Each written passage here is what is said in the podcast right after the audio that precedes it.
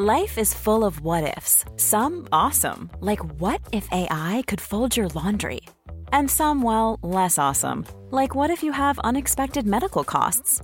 United Healthcare can help get you covered with Health Protector Guard fixed indemnity insurance plans. They supplement your primary plan to help you manage out of pocket costs. No deductibles, no enrollment periods, and especially no more what ifs. Visit uh1.com to find the Health Protector Guard plan for you.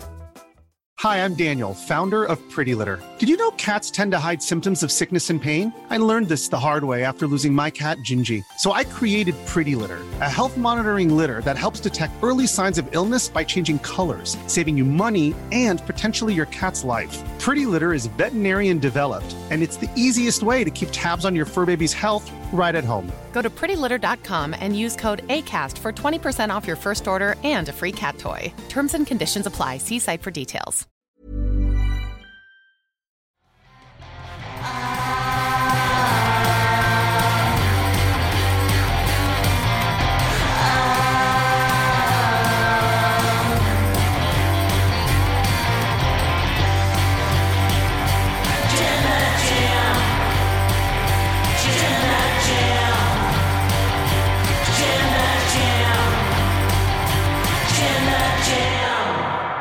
Has the bloodline jumped the shark?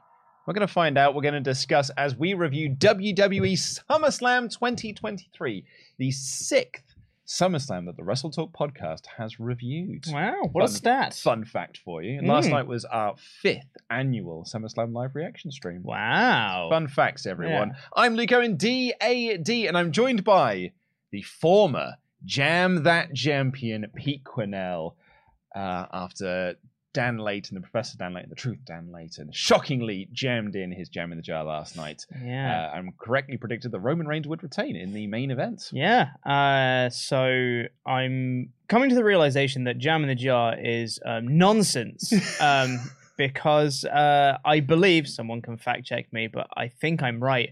Uh, I've only lost the Jam That Championship by being jammed in on. Mhm. I, no one has just like beaten me in predictions for the belt.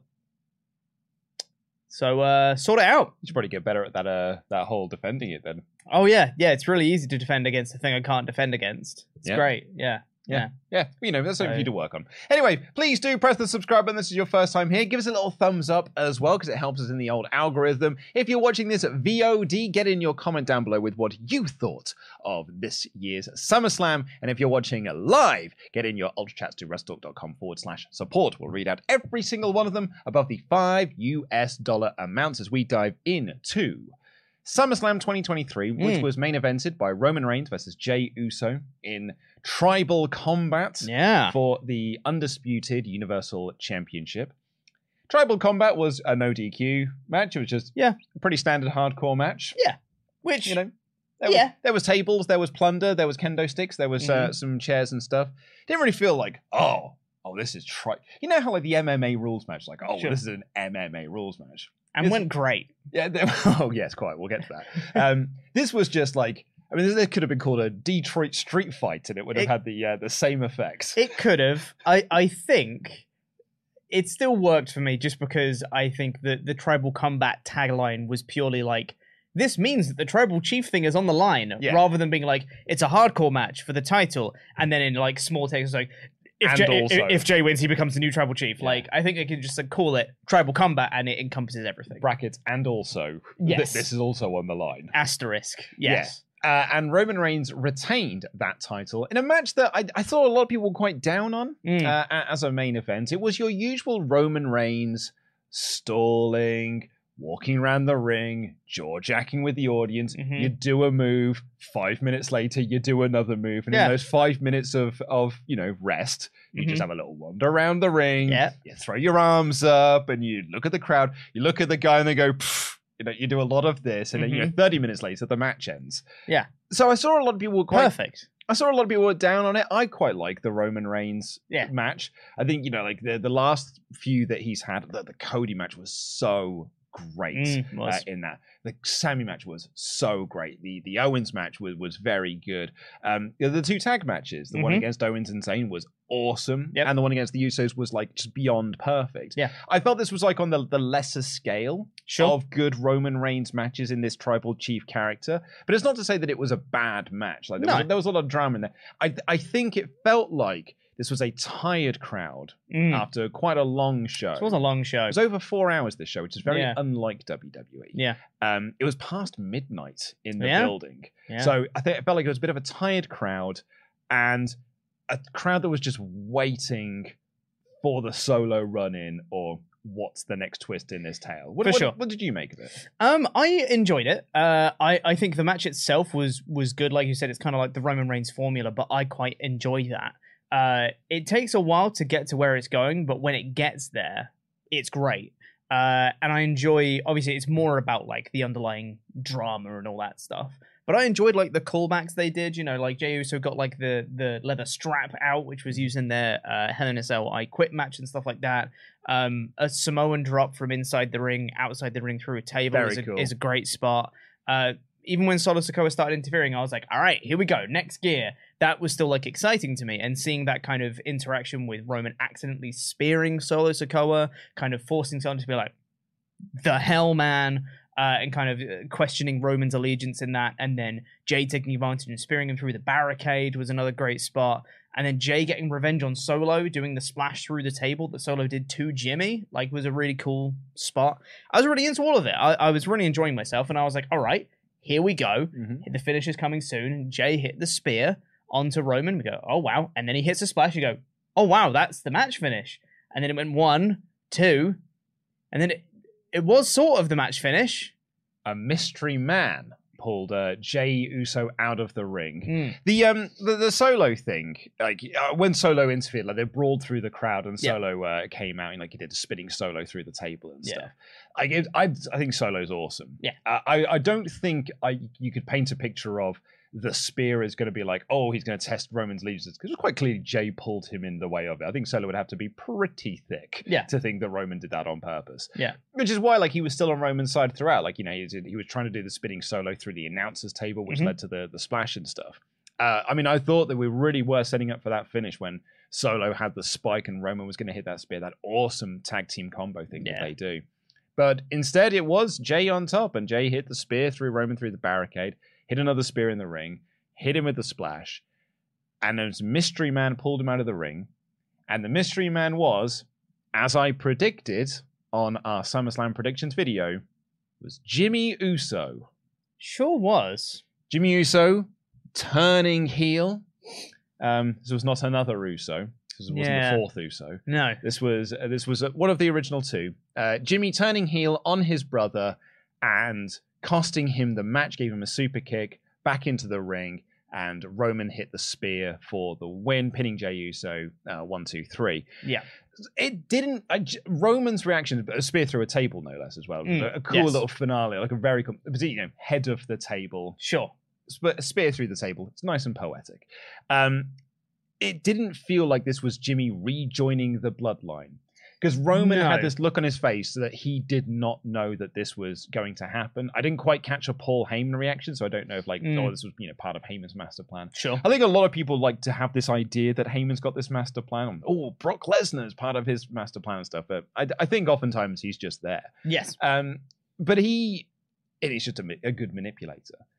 But Jimmy, like, he didn't celebrate with Roman after the match. Mhm. He didn't celebrate with Solo after the match. He did what he came to do, which was stopping his brother from winning the match and becoming the tribal chief. Yeah. And he left. Yeah. And Roman was just there to celebrate on his own. Mhm. So yeah, so I, I kind of read this as this was not Jimmy rejoining the bloodline, which I think would have been a very silly chapter into this story. Agreed. Yeah. However, Jimmy just turning heel on his brother, the Mhm. jealous brother, because why? You know, I mean, Jimmy's what? Why can't I be the tribal chief? Like, why Mhm. can't I be the head of the table? Mhm. Like, this is Jimmy's.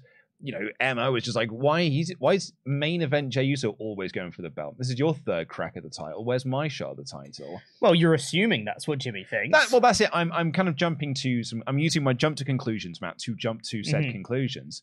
But if uh, if he's not joining the bloodline or Mhm. rejoining the bloodline, that would be my assumption. It is it's a jealous brother thing. Yeah, uh, I, I think I I'm going to give them a chance to justify this because I I said before that I think if Jimmy turns on Jey, we're going to jump jump the shark, and that's going to be too much. I think in my head that angle playing out would be Jimmy rejoining the bloodline, and if that did happen on the show, that'd have been me going, "What are you thinking? That's done. this is awful, terrible storyline. Jimmy not rejoining the bloodline and turning on Jey, I think there is a chance that there is something there. Like Mhm. maybe there's a story that I've overlooked, some uh, pieces of, of evidence and clues and stuff that I've not seen in the storyline that when they bring it up, I go, well, actually, that was foreshadowed. Actually, that's quite clever. I didn't realize. Uh, I don't think that's there, but I'm going to give them the chance to tell me that story anyway. I say in my edited review on on WrestleTalk that I'm going to give him a chance to give a, a Jimmy explanation promo about what's going on here. He better have a damn good reason for turning on Jey because currently I don't think this makes makes much sense at all. From everything that we've been told in the Bloodline from its inception to now, everything about Jimmy has been trying to rescue Jey and stop him from overcoming Roman and all that stuff uh, stop overcoming Roman to help him overcome Ro- overcome Roman and all that stuff. Everything that we've been told about Jimmy and Jey is that their bond is one that can't be broken. That whole thing is like Roman's influence cannot break the the brotherhood bond of Jimmy and Jey. Uh, and to subvert that is an interesting choice, but you do need to justify that. You can't just be like, but Roman won and he did break it. It's like, right, but how? You need to like justify that big turn. Uh, because even like from a, from a from a macro standpoint, not even looking at like this storyline in particular, you have now just broken up one of the best tag teams of all time. It's a choice, I would say. It's certainly a choice. Uh, It's actually something I hadn't even considered. yeah, like it. I think it would be disingenuous. Maybe you'd have to work really hard to put the Usos back together. Is what I'm saying after this. Uh, with, with the gravitas of you cost me being the tribal chief, feels like a hard thing to like repair. You know, um, but probably they will probably. Uh, but even so, I, I still think that this this story is now an uphill battle to justify itself. And I don't think it needed to be this hard. Yeah. So I think the Bloodline had a uphill struggle after Mania as Mhm. well because the you know Cody losing at Mania. I don't, I'm not to We're not to rebeat this drum over and over again. Why not? Yeah. I always want to. But you know, Cody losing at WrestleMania, there was this like, huh, what does this mean for the Bloodline storyline? This doesn't feel like a direction that you need to be going in. But you know, well, and a lot of people were like, I'm done with the story. This this story is over. Mhm. That was not helped by the fact that the following month Roman was not there, Mhm. so it was just the Usos redoing their feud with Sami Zayn and Kevin Owens, but almost acting like they hadn't done the WrestleMania match. It was a bad month, a bad Mm. month for the for the Bloodline. But then Roman came back and it got great again Mhm. this is going to be a question of when's Roman coming back? Because if Roman's not a payback, if Roman's not, and currently Roman's not advertised for Survivor Series, like if Roman's not a payback, he's not at Survivor Series, like uh, we're going to be, you know, kind of Romanless. Mhm. However, you can still do a bloodline story without Roman because you can just focus it on Jimmy and Jay now. Sure. So th- this could actually be a very good way to keep this bloodline story going and keep what is effectively, you know, the most over act on SmackDown, one of the most important acts in the company. Keep it going, keep it fresh, keep it moving without Roman being on the show. You've now got another new antagonist that isn't just Solo and Heyman. yes, if the story's good. That well, that that's the key to it. I- I- I so think- we can either go in two directions. We Yeah. either go post Backlash, Mhm. or we're going in that month between WrestleMania and Backlash, where Yeah. it was just the uphill battle, and they're not. They are trying to push this boulder up a hill and are struggling, Mm. but then Roman came in and just pushed it back up. Yeah. If we're going into a period now where they're going to start to struggle to push that boulder again, this could lose a lot of momentum. Yeah, I uh, and I, I think as well, like on a, a a bigger scale of the Bloodline story as a whole, the Bloodline saga, like that. With a story like this, you have to have an endpoint. When that endpoint is is of course fluid, but I think WWE should be aware that you can't delay the gratification of Roman losing everything forever. They've done a long title reign, and that's great. But when you build things up to be the expectation of the end of the story, and it's not multiple times, people will then go, Am I really going to sit through another arc of this stuff? when it, when he beat uh, Cody at Mania, and the Mhm. report came out quite quickly. Oh, it's because they're going to do Roman Cody at Mania. We had so many people be like, "I ain't waiting till Mania." Yeah, no, like I, I, I cannot do another year Mhm. of Roman with this belt. Yeah. and you know we're now you know six months past that. Yeah, well, not six months yet. Four five- months. Four months. Yeah. four, and then getting off for five months past that. We're still like six months away from WrestleMania. Mm. It is like, oof, like, Yeah. ca- can we do It's another eight months to WrestleMania. eight months. Yeah, can Yeah. we do, can we do another eight months of this? hmm Because I was looking at you know the ultra chats from last night's show. hmm This was, and you can certainly argue a lot of this is reactionary. Yeah. However, but you know, just to kind of get a a snapshot of this, um, you know, dumb reasons for Jimmy turning. It's already been stated. This shouldn't have happened here. I'll have to see how they follow this on Friday, but they don't give a good explanation. I don't know. I'm 100% okay with Roman winning. However, Jamie was the one that broke Jey out the bloodline. Uh, this is the dumbest S. Uh, they could have had Jamie uh, Jey lose without Jimmy. Sorry, lads. Uh, You're glad you could try and find the positives, but I'm done. Yeah. And that was a kind of a lot of the feeling from the live chat we had last night was, I'm done. Yeah. Jump the Shark was used multiple times in the Mhm. live chat of being like, this storyline is just, it's a swerve. There are swerves, there are swerves, and brother, we've all been swerved. Yeah. This is might be a step too far. It's overstayed its welcome, I think, is kind of the, the, the vibe that I'm getting. And going by what Heyman said in the the post show, the press conference, you know, th- this is the bottom of the third eh, eh, as a as a baseball term. Mm. That's not towards the end of a of a baseball game, as far as I'm aware. No. And and he was basically saying like, "Oh, we're far from over." Yeah. On this storyline, like we are. He basically he, he almost said like, "We're only just getting started." Yeah. It's like, dude, you are three years into this storyline, and you are you're just getting started. Yeah, like we, we barely hit our stride. It's like, mm, that's not true. You have hit your stride. You've gone past your stride. Yeah. So, like, Heyman's kind of reaction to this in the, the report from Fightful Select, which is when will Roman drop the belt? And the answer was it's when Heyman and Roman decide, like, when, when they decide they're going to do it. Yeah. Whenever they effing want to, that is when Roman will drop this belt. Yeah. So, we now might be looking at a picture where it's not just this storyline is going, but like Roman ain't dropping it at Mania next year either, like Yeah. to, to Cody. Like, Tem- Break Bruno's record. Tem- Why not? Tempest joke today. Like, because, you know, Paul Heyman said, oh, it's bottom of the third. Tempest like, I worked a baseball game that had 19 innings. Yeah. Like, he is beating Bruno's record at this point. Yeah. I I don't want to watch that. But okay, so outside of like taking away the I need to see Friday Mhm. for the for for the explanation. The explanation, yeah.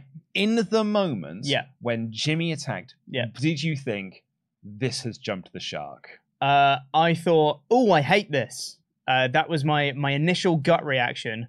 Uh, I believe. Uh, sorry, Mod Mother Jenna. Sorry, Vinny, for editing the podcast version. As soon as it happened, Jimmy pulled him out the ring, and I, I saw the mystery person standing there. I was like, I think that's Jimmy. And turned around and him and went, oh, for f- sake. and that was that was my initial gut reaction. Uh, 17 Wait- minutes 23 seconds to note that down, Yeah. Mother Mother. yeah, which it's not the reaction you want for a big moment like that. Uh, it- it's just not something I'm interested in seeing. And I, I, I believe I've seen online people have mentioned that Jey and Jimmy want this feud. Like, They've, they've wanted this feud for a while. they've wanted this feud. I don't personally. I'm not saying that my views are representative of, of the viewership as a whole. I personally have no interest in seeing Jey versus Jimmy. They could make it great. They could make it super interesting, and they could make it, you know, not a Hardy Boys feud. They could make it a Hart Brothers feud, and it could be really cool. But right now, they need to do a lot of legwork to justify itself. To me, this reeks of we need something. Mhm. We need to justify Jey losing, and we need to justify the storyline going on. So we'll do something. Yeah. Jimmy will turn on Jey, and we'll figure it out later. And that's not the way to do it, is what I'd say. Yeah, this I don't know whether I would say that this has uh, jumped the shark uh, as of yet. So I'm trying to send a, a, a message. we- We've got one. oh, we got one. way. Where is it? It's there. It's where are you? Huh. I'll tell you Uh, what. I'll tell you what. I'll I'll Mine, mine's there. I'll, I'll close. Uh, I'll, I'll finish my point while I try Yes, to find this. please do that. Um, I don't know if I thought this jumped the shark, only because I kind of thought that this was where we were going, Yeah. and I, you know, I, I- made my bold prediction on the the the um the the, the prediction show that oh I think Jimmy's going to turn. Jimmy's going to cost Jey because they've taken Jimmy out of the storyline and sent him to hospital. I was like, yeah, he's for sure returning at the pay per view, Yeah. and if he's going to return at the pay per view, Jey ain't winning. Yeah. So he's probably going to turn on Jey and cost Jey the match. Yeah. And they've wanted to do this brother versus brother thing for a while. Brother versus brother things often are terrible. Mhm. Uh, the Hardy Boys, you, you mentioned that, a very good example of Mm. a bad version of this. But if you're doing like Jimmy versus Jey at Payback, there's some good stuff they could probably get out of that. Probably. And and actually, you know, looking further down the line, the reunion when they come back onto the same page and you get that Usos reunion tag match, Mm. that will probably feel like a really big deal. That's the thing. I feel like this story is now just moments. It's like, what a moment of Jimmy turning on Jey. What a moment if they have a match, and what a moment when they get back together. It's like, cool, but what is in between all those bits? You know, like that's the stuff that's actually going to maintain the foundation of the story. And I don't know if that foundation is actually there or whether it is just superficial moments. Let's uh should we have a- TBD. should we have a poll? Um, let's have a poll. Has the bloodline jumped the shark? Yes or no? Hmm. I just I'm just looking for a binary option here. Yeah. I know that there is a there's a lot of there's a bigger thing at play. Let's wait until Friday. Let's see how it plays out. But in the immediately, I'm just curious as to kind of what the reaction is. Yeah. What do you But- think right now? Particularly because we've now had a chance to sleep on it. yes. Whereas last night, if I think if I'd have done this poll last night, it'd have been like 90%. Yes. 90% jump the shark, Mhm. yes. But I'm curious now, now that we've slept on it, can, uh, has this jump the shark, can we sort of like be, ah, maybe it hasn't, maybe we can look towards something else. I'm, ju- I'm just curious. I wanted to get a bit of a lay of the land. Mm. So let's see if we can get that poll up Yeah. and uh, we'll get into it. I'd be very curious.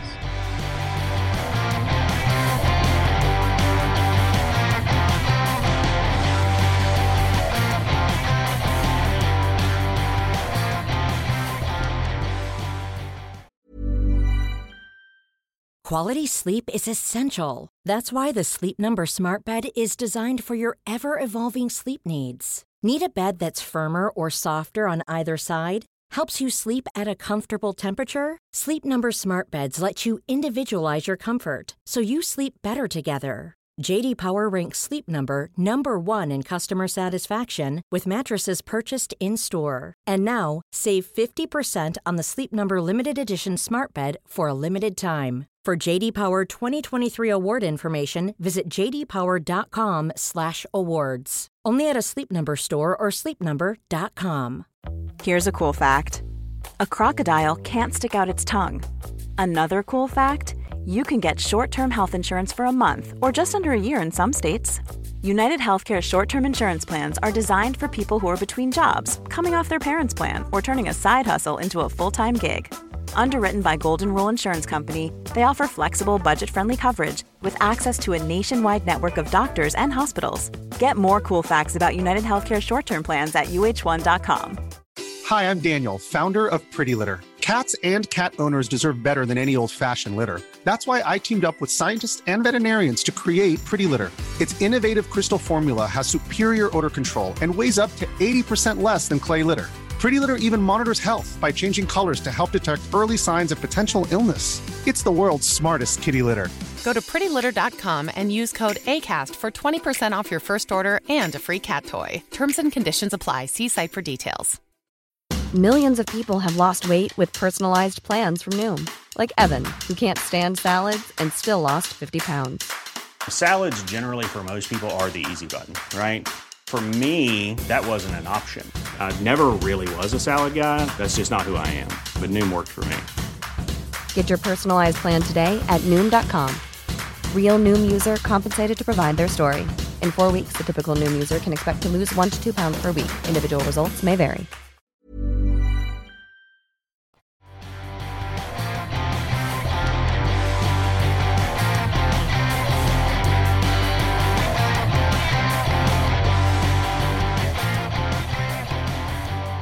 As we get into your ultra chats on this one as well, wrestletalk.com forward slash support, get them in. We'll read out all of them above the 5 US dollar amount. And as with all big bloodline things, people have a lot to say. People have opinions. Alamac says the main event made me speechless. No ref bump in a Roman title match. Unbelievable. There's no need. It was a no DQ match this time. Oh. Also, if Yeah. Damian cashed in the main event, would he become Senor Tribal Chief in the bank? Well, he would have just become Senor Tribal Chief, really, because he would have cashed in, right? Was that? Huh. If Damian, Yeah, is that hmm? Would he enter himself into the tribal combat match, or would that get overwritten into this is now just a regular triple threat if Yeah. he if he cashed in? I Um, no idea. I'm also just realised that uh, Mod Mother's not actually doing the show today, so I need to do the poll. Oh, you need to do the So poll. can you read out the next uh, Ultra Chat? and I will- Absolutely, I can, yes. poll.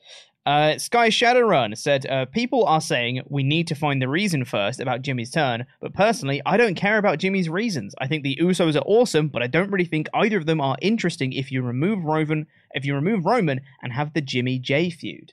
Uh, I I don't think that's necessarily fair. I think that Jey and Jimmy have shown a level of character depth through the Bloodline story, granted, but it wasn't necessarily Roman's bit that was always the most interesting bit about like the Usos, like the interactions with Jey and Sami and Jimmy and Sami and like Jay and Solo and people like that was also really interesting, and the interactions between those people was also an interesting part of the Bloodline.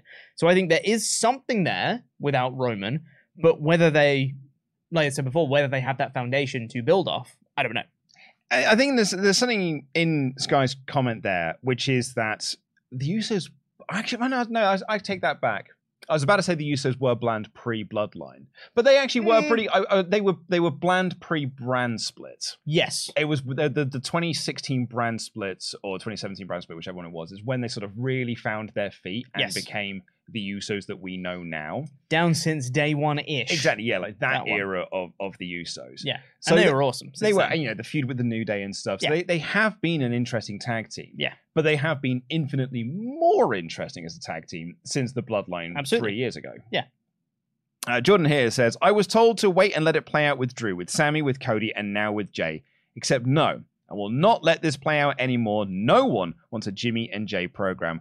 Uh, Also, again, Cody losing does not feel vindicated still. Let's talk about Cody more. Still a bad choice. I still agree that it was a bad choice. I, I, I- everything would have been so much better if he just won. I know. Um, and that is, I, I, I totally sympathize with Jordan's point here. This Mhm. whole like let it play out is like Yeah. I was told that after Drew. I was Yeah. told that after Kevin. I was told that after Sami. I was told that after Cody. I was told that after the tag match. I was told that after, and it's like, like there's got to be a point when we look like we're nearing towards an end point, and I don't think we are nearing. No. And we're nowhere near any form of an end point with this story. And when it feels like we are, we're not. Yeah. Scott Young genuinely think that's the worst finish they could have done. This let play, uh, let it play out card didn't work after Mania. Good story since, but didn't justify Roman winning. Bright side, Jimmy versus Jey will be class, but still bad finish to a fine show. Yeah, I kind of agree with that one. Uh, Chocobo Kid, I was actually just trying to catch Chocobos in uh, playing Final Fantasy VII. Having a great time, weren't you? I hate Chocobos. Yeah. Like since 1997 playing that game, I hate Chocobos. Mm. Little yellow pricks, just like Mhm. stick around. So let me jump on your back and ride you for a bit, will you? Tell you sex sex tape. Uh, Chocobo Kid. At the end of the tribal combat, the last interference, I yelled out, "It's the fourth Uso!" Sammy Boy says, I don't understand why fans react the way WWE want if they don't like something. Instead of F Jimmy, just chant F this booking or F the WWE. That way you would hurt them. You're just feeding them now. Also, where is the logic? Jey coming in solo makes him the dumbest wrestler in kayfabe for three years. He knows Roman doesn't want to do things alone. Sami should have been there. At this point, Jey should ask for a transfer to Raw. Why want to be part of a family when the elders condone the chief's actions and the brothers' turns? There's a lot of points in there. There is. Um, first off, why do fans react that way? Because they were buying into the story. Yeah. Like that, and like that, you can look at this live crowd. This live crowd did not boo the booking of this. No, they didn't. They booed the character of Jimmy Uso. So in that sense, it absolutely worked. Yeah, for the live live crowd in attendance, I think this worked. Absolutely. Um, so Jey coming in uh, makes him the dumbest wrestler in kayfabe. Three years, and he knows that Roman doesn't do things alone. I don't. I don't need Sami there. Like Sami's No. arc within this story is done. I if this was the actual end of the story, if Jey was winning, I think it would have been really cool to have Drew, Sami, KO, a bunch of like Roman's demons that he put to bed. They all come out to help Jey. I think that would have been a really neat moment. Not if it's not the end of the story. Yeah. Uh, and there's an interesting point of just like, why do you want to be part of this family when the elders condone? That's an interesting point, though. I- Yeah, I think that's part of the character dynamic, though. Like the whole point is that this is kind of like a toxic relationship, and there's a, an influence that Roman has over Jey inherently. Jake WTW, like many, I wasn't a fan of the main event finish. I had my initial reaction and feel much the same about it now. The finish itself was just much of the same formula that we've seen in Roman matches, and that formula is just starting to get stale for me. On the turn itself, to me, it doesn't make much sense. Jimmy was the one that pulled Jey away from Roman, breaking away from the manipulation of Roman and Paul, only to be manipulated by them. Jimmy got hurt because of Jey, and then turning on Jey. For me, it's starting to feel a little bit like the NWO. It's a hot story that they keep extending well past its natural expiration date, but I guess Triple H said, stories don't end in WWE. Yes, they do. They planted seeds. Uh, they haven't planted any seeds of Jimmy being jealous of Jane. it just feels like they needed a swerve for the sake of a swerve. Maybe they have some grand plan on where they're going next, but it's just kind of getting tiring. I, I think that is the general vibe for me. Is that for a lot of the Bloodline story, you can roughly see where it's going, or you have clues as to where the story's going. This, I feel like, didn't do that. This wasn't effectively foreshadowed, and if it was foreshadowed, it wasn't foreshadowed effectively because people are surprised by this outcome. You, it wasn't like oh, this could maybe happen. I think an, another tiring aspect of this that I'm kind of getting from from the ultra chats and you know the live chats that we had last night as well. The Roman template match Mhm. is grinding people down. Sure, yeah, It's I get that. I, and I totally get that as well because if you know, looking at and it's eight months until WrestleMania, you're looking at that being like, "Oof, that's a long time." It's an even longer time with those Roman Reigns mm. matches that are borderline the same every single time. Yeah. Great though they may be, they can only be great for a certain amount of time. Jared here said, I want to give the story a chance, but last night's match wasn't great to me. It never hit the epic third act that Roman matches normally do. I'm afraid we're reaching a point where the tribal chief feels like the big dog under a new name. That's interesting. That's so interesting. Like that That's a point. great, great way to phrase that. Yeah. Um, Moose said, in the build up to Money in the Bank, Roman and Heyman pointed out that Jimmy never wanted Jey to be the tribal chief or the right hand man. Also, as much as Jey says he's doing this for his, uh, doing this for Jimmy, how does winning a singles title help him? I hmm. Okay. Jimmy never wanted Jey to be the tribal chief of the right hand man.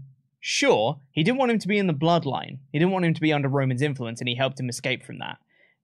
The bloodline then beat up Jimmy a lot. And Jey was fighting on his behalf. He was uh, removing the title of tribal chief from Roman so that his, his influence could not be felt on others. He was protecting Jimmy and more by becoming a benevolent tribal chief, if you will. Uh, I think that was the point. Uh, it's not really about the singles title at this point, which is why Cody should have won at WrestleMania. we keep coming back to this, man. Uh, Bailey, what if Jimmy did what uh, did what he did to Jey to save Jey because he fears Jey will turn out like Roman? Yeah. Jimmy has seen what the world title does to Roman and doesn't want Jey to go down that same dark path. That I think is a really interesting point. That's one that I wanted to bring up earlier, but I forgot to. That I think is an interesting idea. I'd be curious to see if that is the reason how they'd present that and present that argument to be like, I did this to save you. Because I think if they were gonna do that, then I think Jimmy should have been a bit more conflicted when he did it because he was like angry. He looked like jealous brother. He's like, Mhm. no, I want to hurt you. I want to win the I want to inflict pain upon you. You know. Yeah. I wanna Whereas, be the like, tribal chief. I'm sorry, I love you. I have to do this for your own good. Yeah. That was not the vibe from that attack at all. So if they wanted to tell that story, I think they'd have changed it from what their original plan was because I don't think that came across in this angle. Uh, Kid Cutty here saying, uh, This is why people don't take the IWC and Negative Talk, I believe that's you and I, Oh, uh, complaints seriously. It's just the same people crying about their fantasy booking and not working out. Same thing happened when Drew lost, when Sheamus and Cody and Sami, and now Jey just let it play out. Uh, I, okay, I, I'm not going to try and jump to my own defense because I think that that comes across as like, um, I don't know. Well, I don't know what the wording for that is, but I'm not going to be like, no, this is why you're wrong, uh, Kid Cuddy. Uh, two points on this. I literally predicted this was going to happen. So it's, Mhm. not, it's not my fancy booking didn't play out. Uh, number two, we've never said that this is bad. So Mhm. it's I don't I don't know how you can say negative talk, not said it's bad. Number three, um, I just want you to double check what the first what the I stands for in IWC and what you used to send this message. I hate that term so so much. Yeah. It made so much sense in the late 90s and the early 2000s. Mhm. It doesn't make sense anymore. Yeah. Deadpool 2, uh, Jimmy's screwing Jey. Also, I think if people are upset at this, they're quite entitled to be upset by this. And I think people are entitled to think that this has jumped the shark somewhere. Look, I'm looking at the, the poll here, and a lot of people seem to think this has jumped the shark. Mhm. Deadpool Chew says Jimmy screwing Jey at this point is stupid. Jimmy's turn at Night of Champions of Roman injuring him. Um, if they're going to do the jealousy angle, Jimmy should have accidentally cost Jey last night. Then do a triple threat or a fatal four way at payback and have Jimmy turn heel there. Have Jey win, give him a short title run where Jimmy gets progressively jealous, and eventually cost Jey to have Roman win the title back at the Royal Rumble. Then you can build to Jimmy versus Jey at WrestleMania 40. I, I I get that. Yeah, I think there was, like we've been saying before, there's just more legwork that needed to be done for this angle to justify itself. But Uh, Notorious said, Hey guys, first time Ultra Chatter here. Uh, I'm usually good to just go with the flow, but I'm so pissed at this development. It doesn't make a lick of sense and is so dumb, but I'm not willing to let it play out. F this. Sorry, it's my first ever, my first ever chat is a complaint. you're all good. You're not absolutely all good. It's also not a complaint. It's your feelings and thoughts. Uh, Gracia says, "Hey y'all, I just don't care about the bloodline anymore. Every justification I can think of for Jimmy turning on Jey is always followed up in my mind by it would have been better with uh, with the title though." Thoughts? Um, I I would I, I I find this so fascinating as well. This whole like I don't care about the bloodline anymore and every justification and this that, and the other and the, this whole let it play out. I'm getting just so many flashbacks to the night after WrestleMania Yeah. night two when we were reading out Ultra Chats, and this is what the feeling was. Mhm. But they did turn this around, and I and they re and I, I think that they got Roman and Heyman's creative booking turned people around on the Cody loss at Mania to the point where now people are like, actually, it was totally the right call for Cody's to lose at Mania. Was it Luke? Well, I, I, I was saying, Peter, there are people that do make that argument, and I think that there is an argument to be made for it. we people are wrong. We could be looking in two months' time and having people like, do you know what? Jimmy turning on Jey at SummerSlam was completely the right call, and it was the Yeah. right decision. Yes. Uh, I I think th- this is why I'm not completely like overtly like this is the worst choice they could have made. What are they thinking? Blah blah blah. Uh, because I think they've done really well post Mania.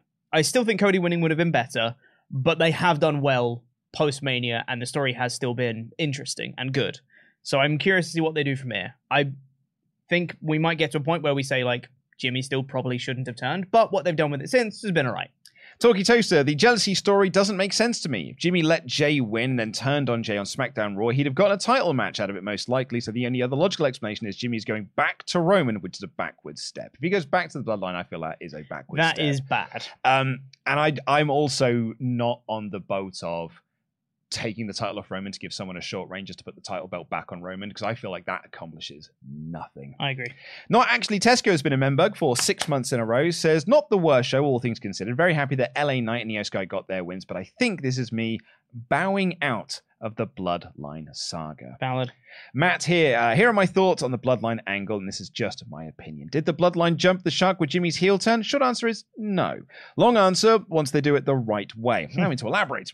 Right now in WWE, the three most over baby faces are Cody Rhodes, Sami Zayn, and Jey Uso. The issue with Jimmy is that really for the last year, he's always felt like the least important character in the storyline. During the Sami KO and Bloodline storyline of seven people involved in the storyline, Jimmy felt like uh, Jimmy felt Jimmy felt with the audience. Jimmy doesn't have the same connection that Jey does. The turn works because it's not Jimmy rejoining the bloodline. Roman and Paul both look shocked and confused when the turn happened, and it works because of Jimmy's jealousy towards Jey, the least important.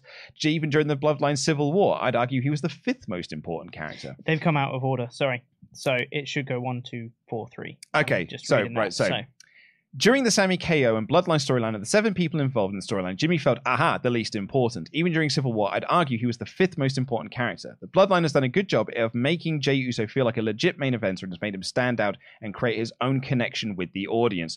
Jimmy doesn't have that same connection that Jey does. The turn works because it's not Jimmy rejoining the Bloodline. Roman and Paul both look shocked and confused when the turn happened. It works because of Jimmy's jealousy towards Jey.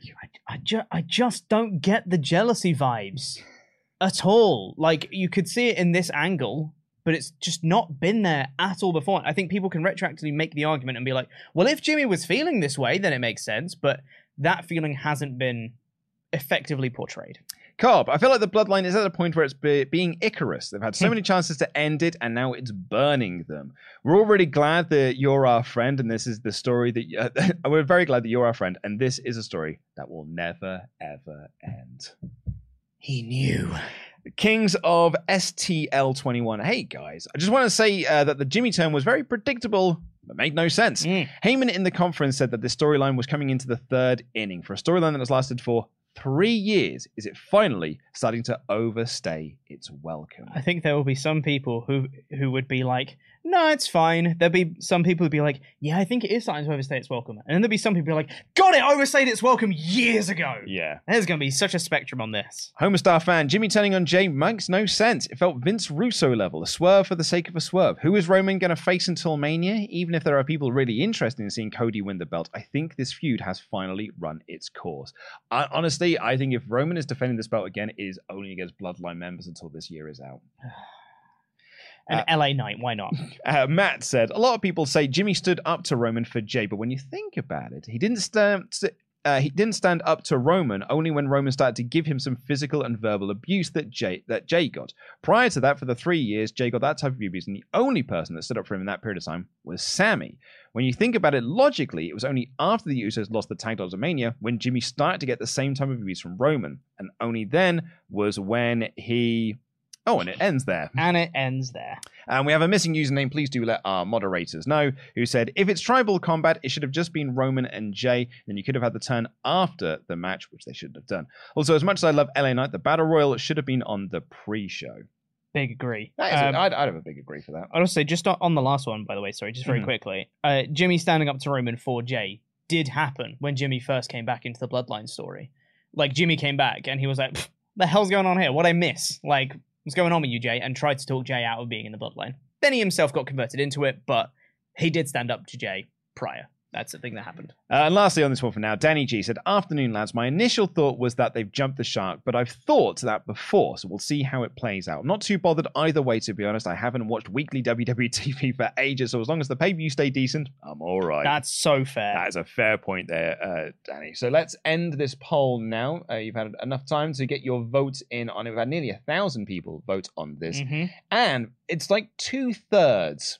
Yep. 71% saying yes, it's jumped the shark, uh, 29% saying no.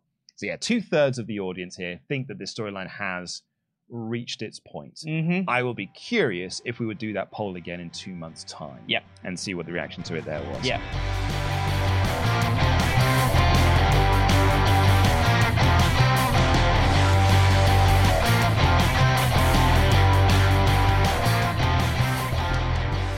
Uh, well, let's get into the rest of SummerSlam because there are other things that did happen on this show. Was there? Uh, Crazy. we opened with uh, Kid Rock doing the video package. This wasn't the Kid Rock performance that some people thought it was going to be. It was just Kid Rock being like, "Hi, I'm Kid Rock, and I'm from Detroit, and here is SummerSlam in Detroit." I thought this video package was really weird because he was like, to see, see where you're going, you've got to see where you've been. Look at SummerSlam 88. And I was like, okay, like a history of SummerSlam. That's quite cool. And this is the first one. And he's like, yeah, SummerSlam 88. Look at all these stars are on there. Look at SummerSlam 95. there were some stars there. Well, oh, SummerSlam 2013. It's like, let's, Cool. not, let's not look at 95. Yeah, Like, and, that's a bad and one they went. SummerSlam 88, SummerSlam 95, SummerSlam 2013, and here we are now. It's like, I'm sure there's some others in there. Well, I'm, I'm guessing that those other two were in Detroit. Probably, yeah. Because like 95 would have been Diesel Mabel. Yeah, so that would make yeah. sense that that's in Detroit. Yeah. And I'm guessing the other one was probably in Detroit. well. Probably. It just was very funny because I don't think they explained that very well, in the video package. It was like, look at these years. Because I don't think 88 was in Detroit, so it's like hard to be like, this is where it started, and then we then we moved to a different city. Because I always think like, oh man, they'll show Wembley.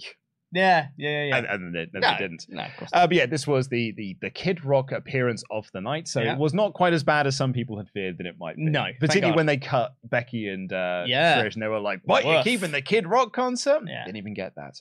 Our opening contest, however, was Logan Paul versus Ricochet in the viral moment match, and oof, the commentators were trying Oof. hard. So, I think that Logan Paul's very good at this he sure is. he is it's actually incredible how good he is and i feel like that's a bit of a broken record thing to say but gosh darn is he good at, at doing this Really good. annoyingly so good at Yeah. doing this i said um, during the uh, uh, crown jewel whichever one when he had the title match against yes, roman against Roman, yeah. the most impressive thing for me about Logan Paul is he doesn't feel like a celebrity doing a wrestling Mm. match. He just feels like one of the wrestlers doing a wrestling match, and that's incredible. With that said, hmm this felt overly rehearsed, Yes. And there were moments where you could see them uh, sort of just Yeah. moving forward to get to the next spot, but the other person's not quite ready. And because they were trying so hard to make this the viral match, Mhm. I don't think this ever really landed in the big spectacular way that other Logan Paul matches have done. You know, you look at that Logan Paul match he had with Seth Rollins. Mm. Like that was full of like huge, awesome moments that you're like, oh, you can see why they brought this guy in, the viral sensation, what a social media megastar. I don't feel we had that moment in this match. No. This match was what Jim Cornette thinks every Young's Bucks match is. Because it was just spots. Yeah. They just did spots, and then Logan Paul hit Ricochet with the brass knucks and pinned him. Mhm. And it was just that. And that's great because that's all it was ever supposed to be. Yeah. But for me, I actually felt this was like the lower end of Logan Paul matches in. WWE. Yeah, I think that's fair. I, I enjoyed this match. It started off a bit slower than I thought it would for a match like this. I thought it would be like, let's get to the point, you know, let's get the viral moments. Um, but I thought it, it picked up towards the end. I quite enjoyed some of the, the near falls in the action. I don't know how Logan Paul hit a buckshot lariat from inside the ring to out. Yeah, to the That- floor. That seems illegal. How would you do that? Um, but he did it. It's crazy. Um, yeah, I, I I thought this was good. It, like you said, it, it never reached that. Oh my god, social media moment that they were desperate to get. Yeah. Um, but it was it was good. I enjoyed it. Yeah, I, I thought it was good. Yeah. Uh, Cody Rhodes then took on Brock Lesnar in their non-stipulation match. Uh, I thought it was an interesting report. Uh, You know, everyone's been sort of banging on about this idea that there's going to be a big stipulation around the third match, Mm. and apparently WWE were like, "Ah, this don't need stip," No. which I think is mad because. Pretty, it needed something Mm. um, because you, we haven't been given any like storyline justification as to why we're in this third point, and like the video package was just hilarious in how unmoving this story has been since night one of it. It was so long. The video Oh, package dude, was so long. Try seeing it four times. Yeah. Because I saw it on Raw. Yeah. They played it on SmackDown. They played it on the pre-show, and they played it again here. That slow. Dan described it as oddly romantic. Yeah. Uh, video package, and it it was long, as has this feud been. Yeah. I liked this So did I. a, a great deal actually because this was the first match they've had that was really built around like story and um, I'm not gonna say story, but emotion. Yeah. Brock Good story. Brock didn't want to hurt Cody. Yeah. He really respected him as this sort of athlete and stuff. Mhm. But he's like, You're the biggest paycheck I can get. Mhm. So let me have this match and just let me win. And then I don't have to hurt you and we can go our separate ways. So what he would do is he would hit Cody with a move, throw him to the outside, and tell the ref to count. Mhm. And if Cody got back onto the apron, he would just knock him off the apron and get the referee to start the count again. Cody got back up, he went to the outside, hit him with an F5 outside the ring, got back in, got the referee. It's basically like a last man standing match at, Yeah. at one point. And it just kept going and going. And Cody, because he is 80s wrestler, he is white meat babyface, he's blue eyed babyface, he is John Cena in 2023. He never gave up, he always believed, and he got in the ring, he made his comeback. And they had a fun little sequence at the end. I, I- you know, Brock locking in the Kimura. I really enjoyed uh, Cody locking in the Kimura. I thought that was fun. Yeah. I also thought it was very interesting as well that like when Brock had the Kimura on, Cody had to struggle to get to the ropes. When Cody had the Kimura on, Brock was like, "No." just picked him up with one arm. No. Yeah, just lifted him up and was like, "Nope, get off me." Yeah. but it ended with several crossroads, and Cody picked up the win. Yeah. so, when you, you enjoyed the match? Yeah, very much so. Uh, I think that without a stipulation here, I think they built the psychology around like singles rules rules really well. Like the count out steps and stuff like that was like it really built into the psychology of the match really well. Uh, and it's weird that you call him John Cena because he's John Cena, but he works. That's isn't Like that the that. most interesting thing Yeah. about him? It's it's just he he is that severe underdog, never give up, never say die guy. But we all go like, yeah, hell yeah, Cody, uh, which is just just something about him. He's If- got that connection. If you know? John, well, I think if John Cena, I think it's more of a, a, a different era of time that we're in. Mm. If John Cena was doing the John Cena thing that he was doing in the mid 2000s now, he would be a beloved babyface. maybe. But he was doing it in a post Attitude Era world Yeah. where people didn't want Hulk Hogan. They wanted cool and edgy characters, and he was the like polar opposite of a Yeah. cool and edgy character. I think there is also a level of vulnerability to Cody as well. I think he's a, a better seller than Cena is. Like, he's- he's a much better wrestler than John much Cena better is. wrestler than Cena, and I think that allows people to invest in him emotionally a lot more. Uh, and there's a level of vulnerability to him. Like he, you know, he only just beat Lesnar, and then he lost to Lesnar, and I don't think we'd have seen that from Cena. I think Cena would have just won, you know, like three times. But yeah, I mean, what he did. He just beat Brock when Yeah. Brock made his, Yeah. had his comeback match. I I liked the finish. Uh, I I said to to Dan on the show that I'm not saying that my version of this is better, uh, but I was like, oh. I think a Kimura finish would have actually been really rad for this Mm. because all three matches have ended with the Kimura. Yeah. Uh, the first match was Cody reversing the Kimura into a pinfall. Second was him passing out to the Kimura, ending it with like if Cody had locked in the Kimura and Brock had tapped out, Mhm. that would have been like, oh, what a lovely like bit Mhm. of poetic symmetry across the three matches. Yeah. It's not to say that the finish they did was bad, Mm. um, but I, I I I very much enjoyed this, and I.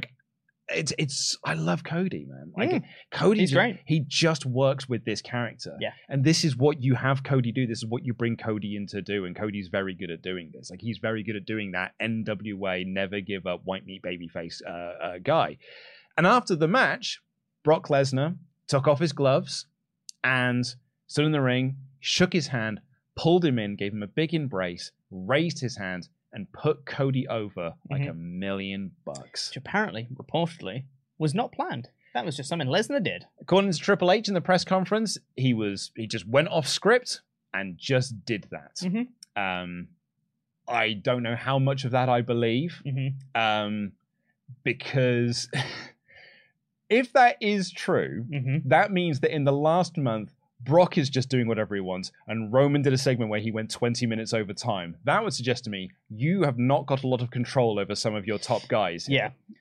So I don't think I fully believe Triple H, who is a master BSer. Like, oh yeah. He is like a king of spinning bollocks. Yeah. So I don't think I fully believe that this was an off to the off the script moments. Yeah. Uh, and also, uh, if stories never end, then why did this story end, Triple H? Seems like a pretty definitive conclusion to me. The video package said that the saga ends, and then it ended. Like Oh. with a handshake. I'll be. What do you think you do with Cody next? Because he can't go for don't the know. title. Doesn't want to. Yeah. He's made it abundantly clear he does Don't want want to go one. for that title. So Ah, win the US belt or something. I don't know. no, but that's not a different show. You'd have to beat Gunther. You could, and you could do Cody Gunther. But you Have Gunther win. But you're kind of setting up uh, Gunther and uh, Chad Gable going by last week's uh. Raw. Yeah. So yeah, I don't. I guess you could do Cody in Judgment Day. You kind of sort of did that when he was feuding with Dom. But Yeah. like, I'm trying to think of who are the other top heels that he could feud with on on Raw. Because it's Judgment Day, really. Wow, I literally can't think of anybody. It, well, it's it's Judgment Day. It's Imperium. Those are your kind Mhm. of top heels. Yeah. And then below that, it's the Miz. And so you, I mean, you could do Cody Miz if you wanted Bronson to. Reed. Oh, he's tied up with Ciampa and, Sure. and Nakamura currently. So yeah, like I, I, it's for the first time since, well, actually since the start of this Brock feud. Mm-hmm. No, no, it's, I take that back. No, I'm sticking with it. It's the first time since the start of this Brock feud that I'm looking forward to a Cody Rhodes like appearance on Raw Mhm. because I'm I want to know what he's going to do next. Yeah. Because kind of since the Brock thing, anytime they've announced a, a Cody Rhodes appearance, I've had this like, well, this is not actually going to further a storyline. This isn't actually going to go anywhere. And if Brock's here, they're just going to brawl. And I've already seen this. Yes. This is the first time that on Raw, if they're like, we'll hear from Cody Rhodes, I'd be like, I'm genuinely curious to see this segment because mm-hmm. I want to see what Cody's doing next. Yeah.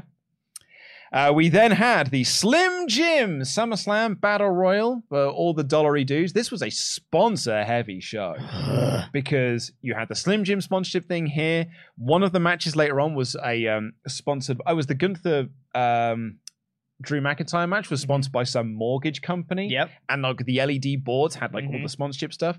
And then the women's triple threat was sponsored by the energy drink. So you Mhm. had Bianca Belair drink the energy drink on the way down, which I, I do not care for. Ugh. And then a moving graphic going around Yeah. like over and at every like you couldn't go five minutes without being like buy a thing, buy a thing, buy Yeah. a thing, buy a thing. This is a Nick Khan, you know, this is what he's doing with WWE, and I don't begrudge him for it.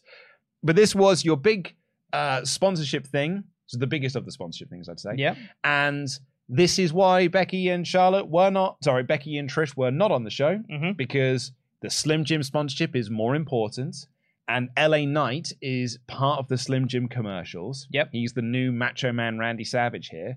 So you had to give him a match, you had to give him a win, and the crowd really like LA Knight. And it was every battle royal you've ever seen. I think that's unfair. I again, I'll finish my point. It is every battle royal you've ever seen. Rubbish until the final four people, and then it's really good. Um, I thought it was all right.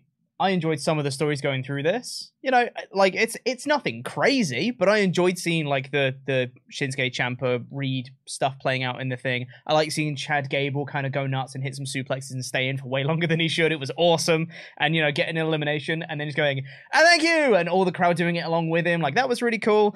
I was watching this. I told Luke this earlier. I was watching SummerSlam last night with my partner, who doesn't watch wrestling. And legitimately, when Omos came out after the match had begun, and MVP came out and he said, "Here's the winner. It's Omos, everybody." And Omos came out. My partner legitimately went, "Well, how's anyone going to eliminate him? He's so tall." I I always enjoy the the partners that don't watch wrestling or watching Yeah. wrestling with non wrestling fans. Because I remember watching it's it, WrestleMania 30, 30 Yeah. watching that with my my now wife. Mm. and at the start of the Brock Lesnar Undertaker match she was like Undertaker ain't winning.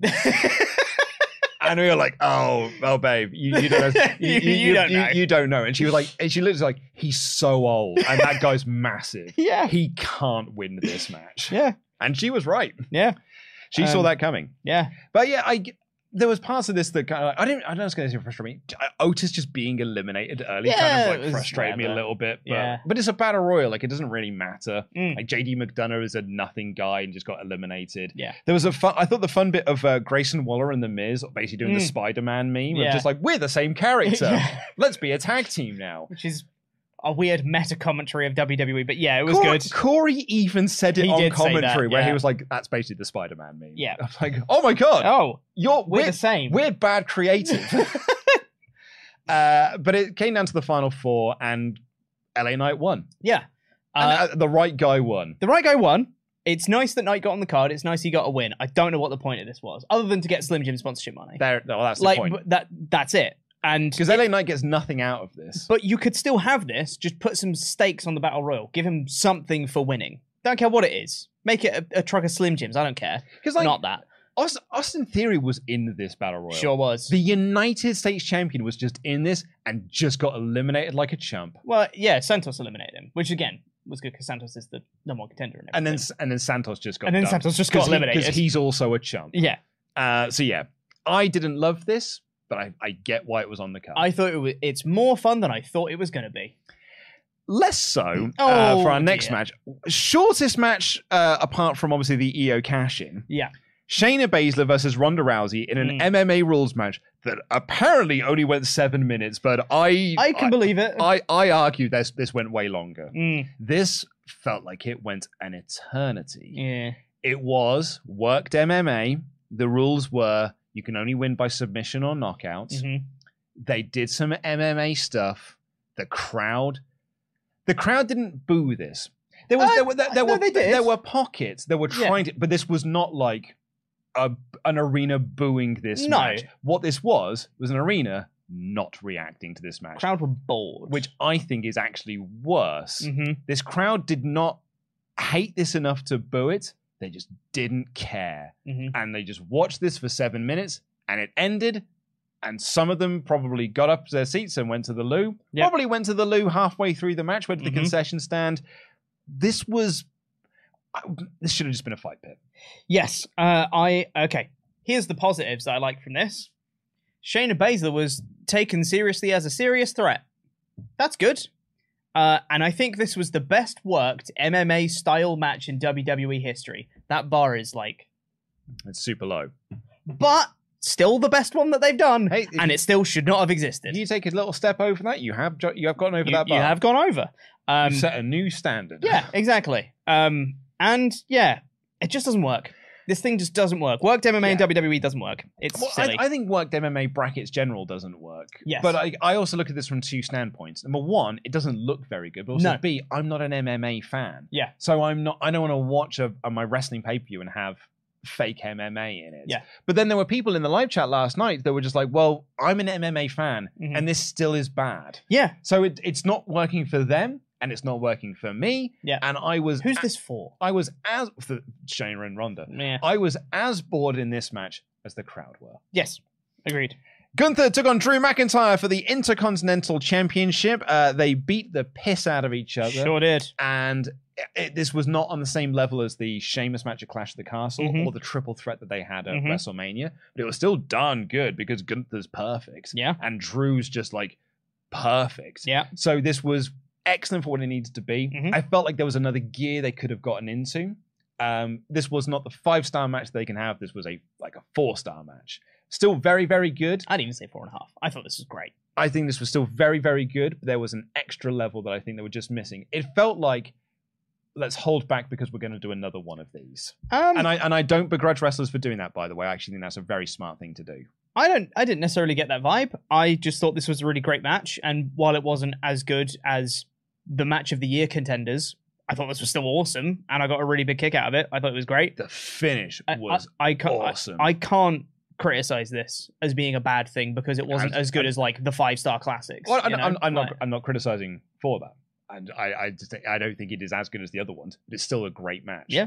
uh, and it's the finish was so awesome So good. because this finish was up on the top rope, and Gunther just powered Drew down, so he crotched himself on the top rope, Mhm. immediately hit the splash, Yeah. immediately picked him up and hit a Larry, immediately picked him up and powerbomb him into the earth for the win. It was so awesome, and it's just like, oh, this is why Gunther's perfect. This is why like he is just the perfect wrestler, the perfect champion, and probably never take the belt off of him. Yeah. like give him the thousand day reign. Yeah. because Gunther matches don't have the Roman template where we're kind of bored of the thousand day thing. Mhm. No, Gunther's just perfect at this. Because Gunther wins in so many diverse ways Oh, because he's a perfect wrestler. So great. I had a great time with this. Mhm. Uh, I, I thought it was a very, very good match.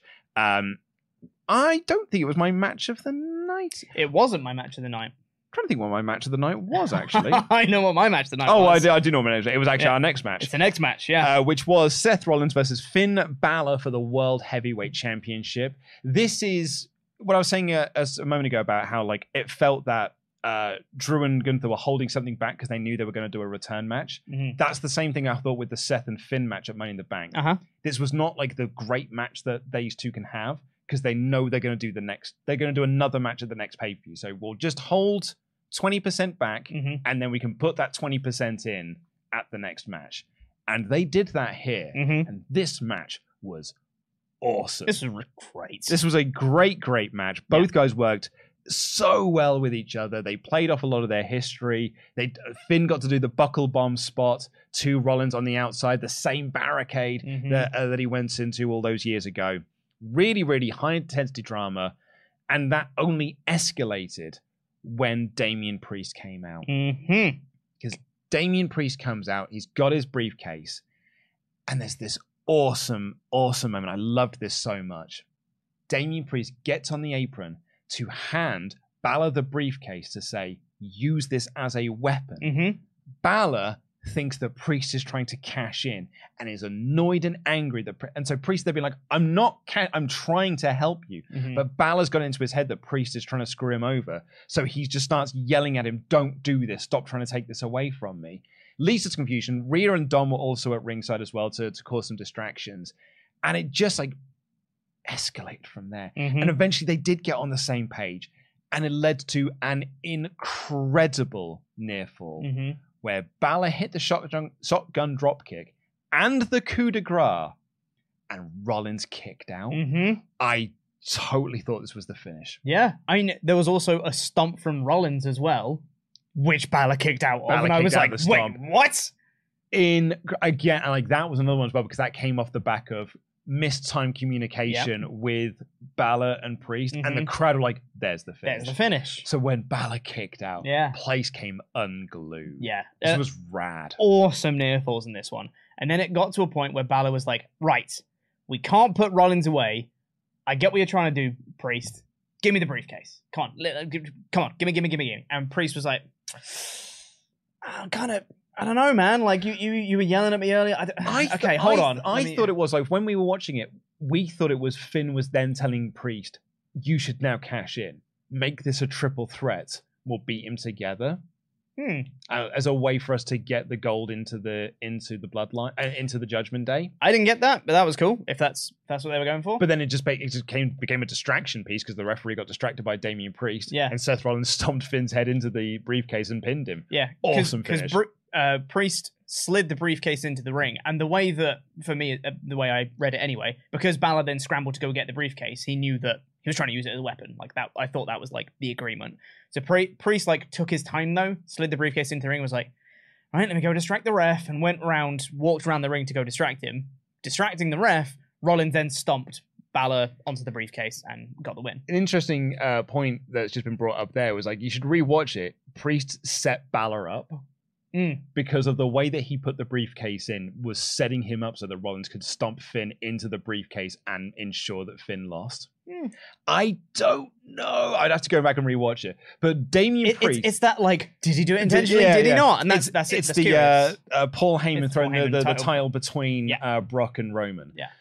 It is. I mean, because Priest's face at the end of this match was, I'm so done with this. Yeah. Like, I'm so done with this infighting. I'm so done with this drama. Like, it was a great sell by Damian Priest and Balor's frustration. Mhm. And, like, it was a proper, like, you know, disparate judgment day. Balor's on one side. Mami and Dom aren't with Priest either. It's just Priest on his own, Balor's on one side, and Mhm. these two over here are doing their own thing. Yeah. This WWE are apparently very high on Judgment Day, and like that's why JD McDonagh's not been part of the group because they feel like this foursome works, and Mhm. that's our big act that isn't the Bloodline. I don't think they're going to break this group up. I actually don't want them to break this Mhm. group up. I, I said in the the predictions uh, that I think the title will be so much more interesting in Judgment Day, and I stand by that. Yep. But this was so good, and Yeah. actually Rollins winning was awesome. Yeah, like I said, I, I think that the more interesting avenue could have been to have Balor win, whether that results in a priest cash in or not, whatever. Having that sort of dynamic play out, I think would have been more interesting. But this was so great that I I can't knock it. That, that's a that's a thumbs up for me. Yeah, I, I wonder if the interesting part here is that like my interest in this match was all Judgment Day based, and it's not Seth Mm. because I'm still not into Seth as champ. No, me neither. Um, and I'm curious to know what Seth's next direction is because I think you can't, you don't want to do. I mean, you could do Balor again, but do it Mm. Damian Priest as a three way Yeah. at Payback. Yeah. Um, and I think there's some some interesting That'd possibilities weird with the briefcase as well. Yeah, But, I think there's yeah. some interesting things to have in there. Um, but yeah, I'm, I don't think I want to do another Rollins Balor singles match. Yeah. Uh, we got a triple threat match in our last match to discuss on this podcast as Asuka defended her championship against Charlotte Flair and Bianca Belair Mm. in a match where Asuka was very much the third wheel. Yeah. Came out 2nd Mhm. and I know a lot of people are like, why did you come out second? I'll tell you why. Because the C4 sponsorship had to be the final entrant, and you had to give that to the babyface. So you gave that to Bianca Belair. That's why she came out third. Yeah.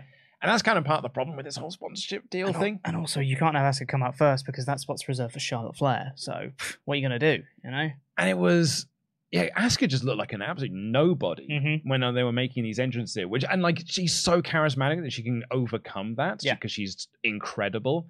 But man, this company just does everything they possibly can. This is another worthless Asuka title run. Mhm. She's had like eight of these things now. Yeah. It feels like, and none of them have been like apart from like when she um actually when when she won the title from uh Becky when Becky was Mhm. pregnant.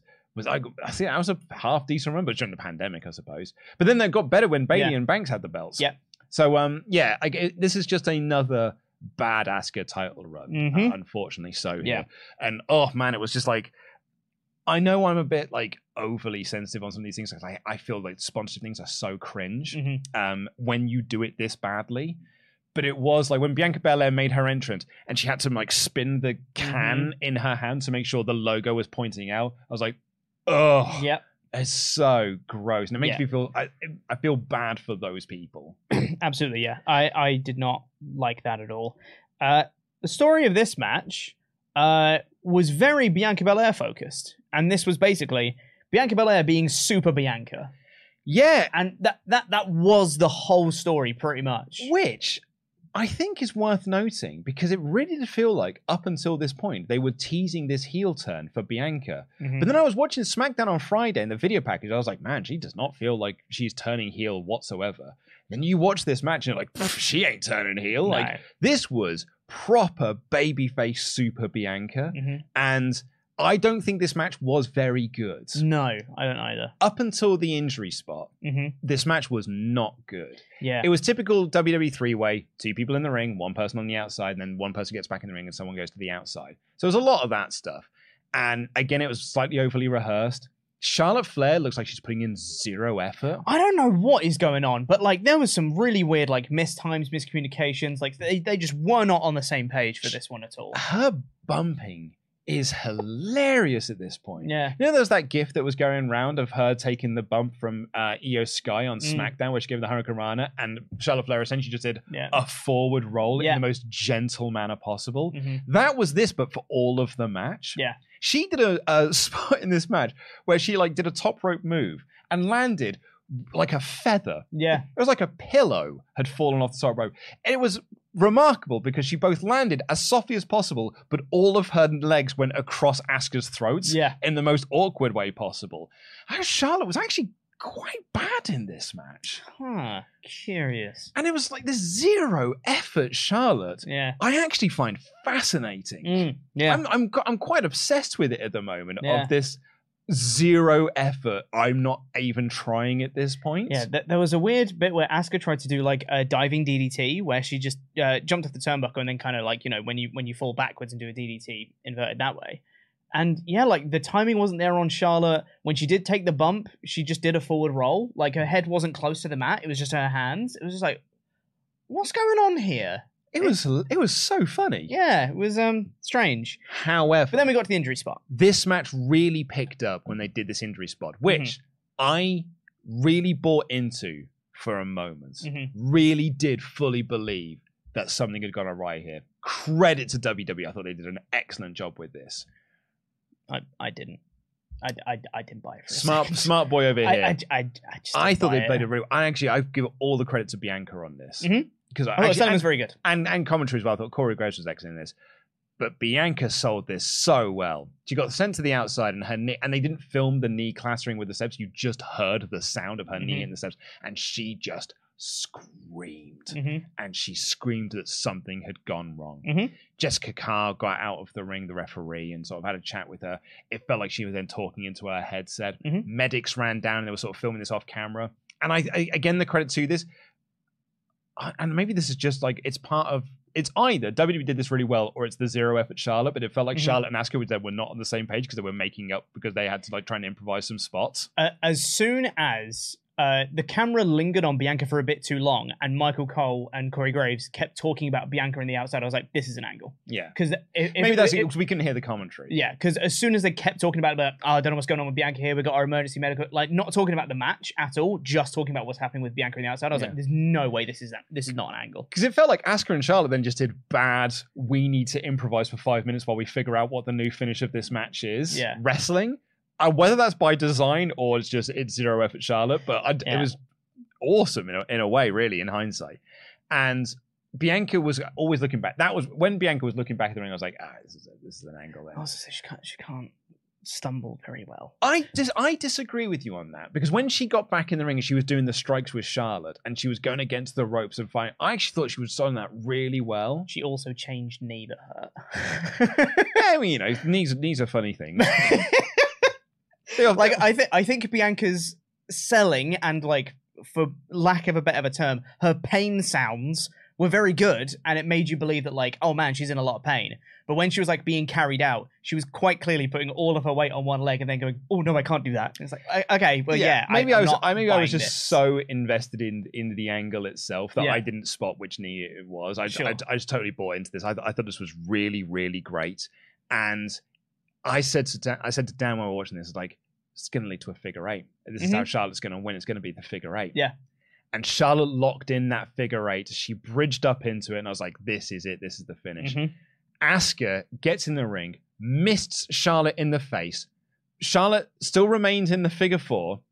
Asuka goes to pin Bianca Belair while Belair is still in the figure four. As- Asuka then gets rolled up by Bianca while still in the figure 4 Mhm. and Bianca Belair pins Asuka. And I went, oh, for F's sake. for two reasons. Number one, I had Charlotte in my uh, uh, Mhm. in my predictions battle with you, so I- Yeah. I was kind of pulling for, for Charlotte to win. yeah Actually, three reasons. Number two, poor Asuka. yeah Number three, I really like Bianca Belair, mm-hmm. but her Super Bianca run that she had really turned people against her. Mm-hmm. Like I look at the live chat, I look at the the comments that we get. People were so done with Super Bianca. And then Super Bianca pinning Asuka Yeah. after, after overcoming all this adversity. I was like, oh, this is going to do her no favors. yeah I'm also I'm going to get tomorrow in the ultra chats are people ragging on Bianca, Yeah. and I don't want people ragging on Bianca because she's awesome, and I Yeah. really wish much better for her. Yeah. And it was weird because then Iyo Sky just came in and cashed in and won. So it's like, all right, well, why did we give the belt to Bianca then? I guess so you could give her another title run, sure just so you, you well, know. okay. I, I think it was justified. The the injury stuff with Bianca and all that stuff. I still think you could have done the same thing, but with Asuka, whatever. You have an injured person win the belt immediately, so Iyo Sky can come in and cash in on the injured person. I think that the setup for where we got to of Iyo Sky being the champion at the end of the the segment was really well done with the injury spot, the story being told, the figure eight into it to weaken her even more. Bianca still fighting and then getting taken down with like a chop block via the briefcase to her bad knee, like that. That was all really, really, really well done. And I think the the narrative of that was really good. And I think if you look at this match in isolation, it tells a really good story, really compelling story of the underdog overcoming the odds. Problem was Bianca's done that a lot. And I think it's it's now starting to wear a little thin. Yeah, I think it is uh, that thin. I think the reason for Bianca winning uh, maybe is twofold. Mhm. Number one, you want to give Iyo a good baby face for her to feud against in her first program. Sure. Because you've got Bianca, you've also set up as Zelina Vega because Iyo Sky did get pinned on SmackDown. Mm. Should have seen that she was going to cash in because she got beat on SmackDown. Of course. So you've already got uh, Zelina Vega set up as your first program, but you've got another big baby face in Bianca Belair. Yeah. I think the bigger reason here is it's one year since Damage Control debuted, hmm and they debuted against Bianca Belair. That's interesting. Yeah, I So hadn't considered that. You're telling a bit of a full circle story of one year later, Damage Control beat Bianca Belair to win the belt. also, Bianca Belair is the only out and out babyface in this match. Yep. Charlotte Flair's kind of shades of grey, and Asuka is kind of a heel. So I think Iyo cashing in on the baby face makes the most sense. Exactly. I think, yeah, you can add that to a, a third reason Mm. within there. Boy, do I feel bad for Asuka. Yeah. I talk about one of the greatest talents this company has that just gets squandered and squandered and squandered, and ne- and she never complains. She never gives. She just goes out there and always gives it 110. percent Is always awesome, and this company never gives back to her. I just, I'm just not surprised at this point. It's, it, it, it, it, it's not that I don't care because I do care about Asuka. It's just entirely unsurprising. I'm like, yeah, more of the same. Yeah, I, I suppose in a way. Um, I mean, it sets up an excellent SmackDown Women's Division Mm. because, like, in this segment, you had Charlotte Flair, Asuka, Bayley, Iyo Sky, and uh, Bianca Belair. Mhm. Five Dakota Kai then came in Mhm. to celebrate with Damage Control. There's six. And Mike Johnson reporting that Kairi Sane is coming back into WWE. There's 7 Mhm. On the periphery of that, you've also got Shotzi, uh, Mhm. who is getting her big push with with Bayley, and you've got Zelina Vega. Mhm. Like that's a nine person team there, which is like, like only two of those, Zelina and Shotzi. I'm like, ah, you probably, you know, they're sort of like on the periphery of things. Mhm. Seven really strong contenders, Mhm. or six strong contenders to going up against Iyo, whoever the champion is. That's great. Yeah. And that's something the SmackDown has been, has been in desperate need of. So, Mm. like, overall, this gets a huge, huge thumbs up from me. Yeah. The match was clunky as all get out. Yeah, it was. But when the injury spot happened, it got dead good. The finish was awesome, and the cash in was superb. Yeah. This, that I thought that all of this is a net positive thumbs up. Yeah, I, I think the end result of where we got to at the end of this was great. Wasn't a huge fan of how we got there, but end result, all good. And now uh, Kai's still injured. She's not going to be back until next Mhm. year. Yeah. Um, but you know that that's someone you can have down the line. Mhm. Like we're eight months out. You know we're only uh, you know, what uh, four months away from the new year. Mm. So yeah, Yeah. I, I think this, this was excellent, excellent stuff. Yeah. And that was the show overall because then we had Roman Reigns and Jey Uso in the main events. Yeah. Overall, Pete, what Mm. did you make of this show? Uh, I thought it was fine. Um, I think a lot of the wrestling was very good, uh, aside from the MMA rules and the women's triple threat. Uh, and it was it was an enjoyable show, but Triple H has set such a precedent of his PLEs this year in particular. He's been on such a good run of excellent shows that this feels so much worse by comparison. Yeah. Like I've seen people being like, "Oh my god, worst, worst Triple H era pay per view. Like this is terrible." Like, it's not terrible. It's a fine show. It's just not excellent, and that's what we've come to expect. yeah, it's it's actually a, a testament to how good the Triple H era has been for pay per views because this is the worst pay per view of the Triple H era, but it's not a bad show. Just by being at the bottom, it is like by its very definition the worst of them, I don't think what the ones we had. So we had SummerSlam last year, hmm which was which is better than this. good. Uh, then we had Clash, Yeah, which, was awesome. Survivor Series was great. Survivor Series was Maybe Extreme Rules. You could maybe make an argument Extreme for. Rules was okay, Yeah, and, at the Fiend debut or the, the Bray uh, Wyatt Su- return. Survivor Series was had the big Survivor Series match on there. it had the War Games match, and that Yeah. was great. What else was on that show?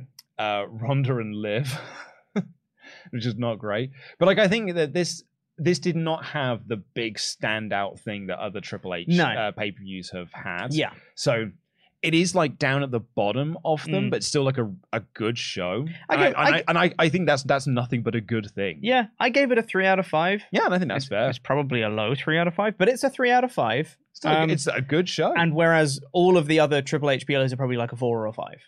Like, I be because he probably won't now, but I've been very curious for Oli to have watched this show. mm, yeah, because the one thing that he's really enjoyed about Triple H shows is their brevity. yeah. He's enjoyed the fact that there are only six or seven matches on the card, hmm and they're like three hours twenty. Yeah. this was like a four-hour twenty show. Four hour fifteen minutes, I believe, is how long it went. Yeah, I'd be so curious to how he would have reacted to this because he's not like if it's over four hours, it's too long. Yep.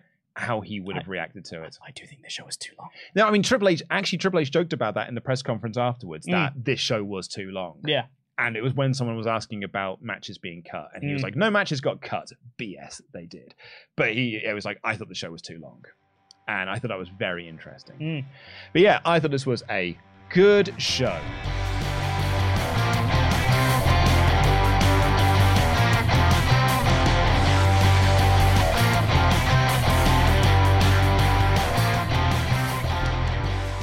I'm gonna do Fine. the I'm gonna do the poll. So for if, it. if Yep. you uh, can take us through some ultra chats. Let's. Uh, we're gonna go back to the bloodline because people have got thoughts. Well, I, I'll, I'll, you know, spoilers, everyone. We've got like a, quite a few more Bloodline chats, and then there are three other comments that are not Bloodline related. So Makes sense. that makes sense. Uh, Matt says, uh, "Oh, these are out of order again. Hold on. Uh, uh, here we go. Uh, uh, uh, he saw the audience fall in love with his brother and forget about him. I don't know if this is the first one. I'm gonna, I'm gonna try my best here. He saw the audience fall in love with his brother and forget about him. It bothers him that Jey was getting these big matches over him. When you really think about it, Jimmy hasn't really ever been a main character in the story, and I do find it believable that the insecurity of being overshadowed by his younger brother and being forgotten about is enough to make him stab Jey in the back. Then the uh, then there's the sympathy that Jey gets from this storyline. Jey Uso is one of the most tragic characters ever, and it's why the audience. Uh, ooh, neither of these work now. Oh dear. It's why the audience turned on Roman and left the group. That doesn't work. Top heel with Jimmy Uso also doesn't work. Uh, hmm, hmm. Well, I'll tell, I'll tell you what. Um, can we have our, our moderator here? Can we have Rob uh, just have a quick check on this and actually put them in order for us? We'll we'll move on to some other ones. We'll yes, get we'll get Rob We'll to put come. those in, We'll come back to we'll that. get those in order. We'll get Rob to put them in order for us. Cool. Uh, Spencer Trainer said, uh, I agree that it's been too long. They should have just let Sami or Cody have their moments. I'm sick of the bloodline. Why did Jimmy turn? The point of no return happened. They super kicked and pinned Roman. Come on. Excuse me. Ryan V said, This saga is overrated. They haven't gotten people over other than Jey and Sami. Not effective long term booking, in my opinion. Also solo. Solo, I'd also argue, well, if you want to talk about Drew, I don't know, because Drew is already kind of there. Obviously, they got over KO more than he was before. Like that's, I think it's been good for some people. Um, uh, and Cody. Samuel said, uh, "Hey, Luke, did you uh, forget what you told? What you told her that Roman's going to lose the title at Payback at three years anniversary? I never said that was going to happen. I said that could happen. Yeah. Uh, WWE, after every long reign, they won't pin the champion. They do a triple threat and pin the third guy. At Payback, uh, it's Jey, Jey. versus Jimmy versus Roman. Yeah, I never said he was going to lose the title. I said, Yeah. yeah, I think it's interesting that it's payback. Do the title switch there, Yeah. Uh, I think if Roman loses the belt in a triple threat, and he's that, not pinned. that will be one of the most anticlimactic endings Yeah. to Roman's reign that you could possibly make. Jey just pins Jimmy and wins the title. Oh, that would I be hate that so much. rubbish. Uh, Jordan Amos said, "Can Uso versus Uso work? Sure, but it's not needed right now. Post Mania, Bloodline could have happened without the title. Three hot baby faces have now been passed over. Bloodline peaked with Sami. I do like that Jimmy is the reason for Jey's three title losses. That's interesting. I did see a uh, a tweet earlier that made me laugh, and it was a big picture of Sami Zayn being like, "This guy convinced everyone that the Bloodline story is good." It was good. Is good, I should say. Danny G said, uh, I was okay with the Jey finish. I'll give them the benefit of the doubt and see what happens. Not giving Finn the belt really did annoy me quite a lot, though. He's deserved so much better over the years, and, hope I'm wrong, but this feels like his last shot. Um, I still hope that he's still got time. Uh, here we go. Okay. Um, Okay, so uh, this is Matt's Ah, chat here we go. altogether. A lot of people say that Jimmy stood up to Roman for Jay, but when you think about it, he didn't stand up. He uh, he didn't. He stood up to Roman only when Roman started to give him the same physical and verbal abuse that Jey got. I know some of these we've read out earlier. Yeah. Uh, Matt said that we. Uh, Robert said we need to kind of give these for context. Uh, prior to that, for three years, Jey got the type of abuse, and the only person who stood up for him during that period of time was Sami Zayn. When you think about it logically, it was only after the Usos lost the titles at Mania when Jimmy started to get the same type of abuse from Roman, and it's only when he turned on Roman and left the group. The turn to me works because of how invested the audience is in Jey when Jimmy turned on him, and the entire world chanted "F you, Jimmy." In doing so, not only do you now have a top babyface with Jey, but you've now created a top heel with Jimmy. I think this feud and storyline can work with Jimmy being jealous of Jey and being a delusional heel that believes he's right. He saw himself just becoming the other Usos, while Jey was seen as the right hand man in the main event. He saw the audience fall in love with his brother and forget about him. Bothers him that Jey was getting these big matches over him. And you really think about it, Jimmy hasn't been a main event character in the story, and I do believe that the insecurity of being overshadowed by his younger brother and being forgotten about is enough to make him stab is enough make him stab Jey in the back. Then there's the sympathy uh, Jey gets from the storyline. Jey Uso was the most tragic character ever, and it's why the audience I'm going to assume ends with cares. Yeah. I don't know. Uh, I I think there's there's an argument to be made that you could probably make a story out of that. I just don't think that they've told that story yet, and maybe they will. Maybe they can try and, and retroactively fit that in. But this wasn't effectively foreshadowed, and I I don't I just don't think that Jimmy growing jealous of Jey getting matches while Jimmy's out and injured is a thing that he should be annoyed about. I I don't know. I that doesn't quite work for me. Uh, Joe Nero West here said Asuka is the champ, but her entrance was second of three. She's been a background character of Blair and uh, Bianca and Flair. The ending of that match was so dumb. Why make Ciampa, uh, Bianca champ for two minutes? Uh, why not just give us what we want with Iyo and Asuka? Tired of the Asuka disrespect. Mhm. Garmin Rome. Uh, I would have had Ba- Bianca, Cena, pin Charlotte to protect Asuka, so they just had the Iyo cash in. For me, the triple threat was a bit of sloppy in places, with rumors of Kairi coming back. Kabuki Warriors versus Damage Control. Anyone? Dan's uh, tarnished the championship with that picture. Sure has. Needs a deep clean. Yeah, if you want to go and check out Dan Layton's Twitter, you're going to see a lot of him.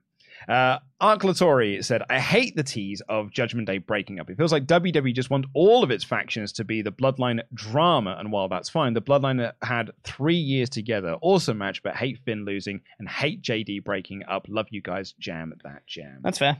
I also think that's fair. But like, if only because you you're teasing breakups in Judgment Day, you're teasing breakups in Imperium, and you've been teasing breakups in Damage Control. Like maybe it's just nice to have a faction that gets on. Mhm. Maybe we've got that in the Alpha Academy. Sure. Uh, Jaded uh, Entity. If they had done this right, they could have set up Bianca turning heel, have her get frustrated at continually getting screwed like Bret Hart once did. Instead, it's just more of the same. Sure. Dylan said, I think Finn is going to challenge Rollins again with the premise of that you used the briefcase, and that's when Key, uh, Priest will cash in. The reason being you couldn't get it done, so I had to, and tell a good story. I was also, uh, I was more upset with Finn not winning. I don't really want to see another Finn rematch. TBH. Yeah. Uh, Eric says, I had read somewhere today that Charlotte was suffering a lot of wardrobe uh, wardrobe malfunctions at SummerSlam. Could that have attributed to how she was in this match? She could have been distracted with the issues with her gear. Also, feel bad for Asuka. There was a point in this match Mhm. where Charlotte Flair just stopped wrestling and went to uh, went to the referee to be like, "Can you do my bra up, please?" Yes.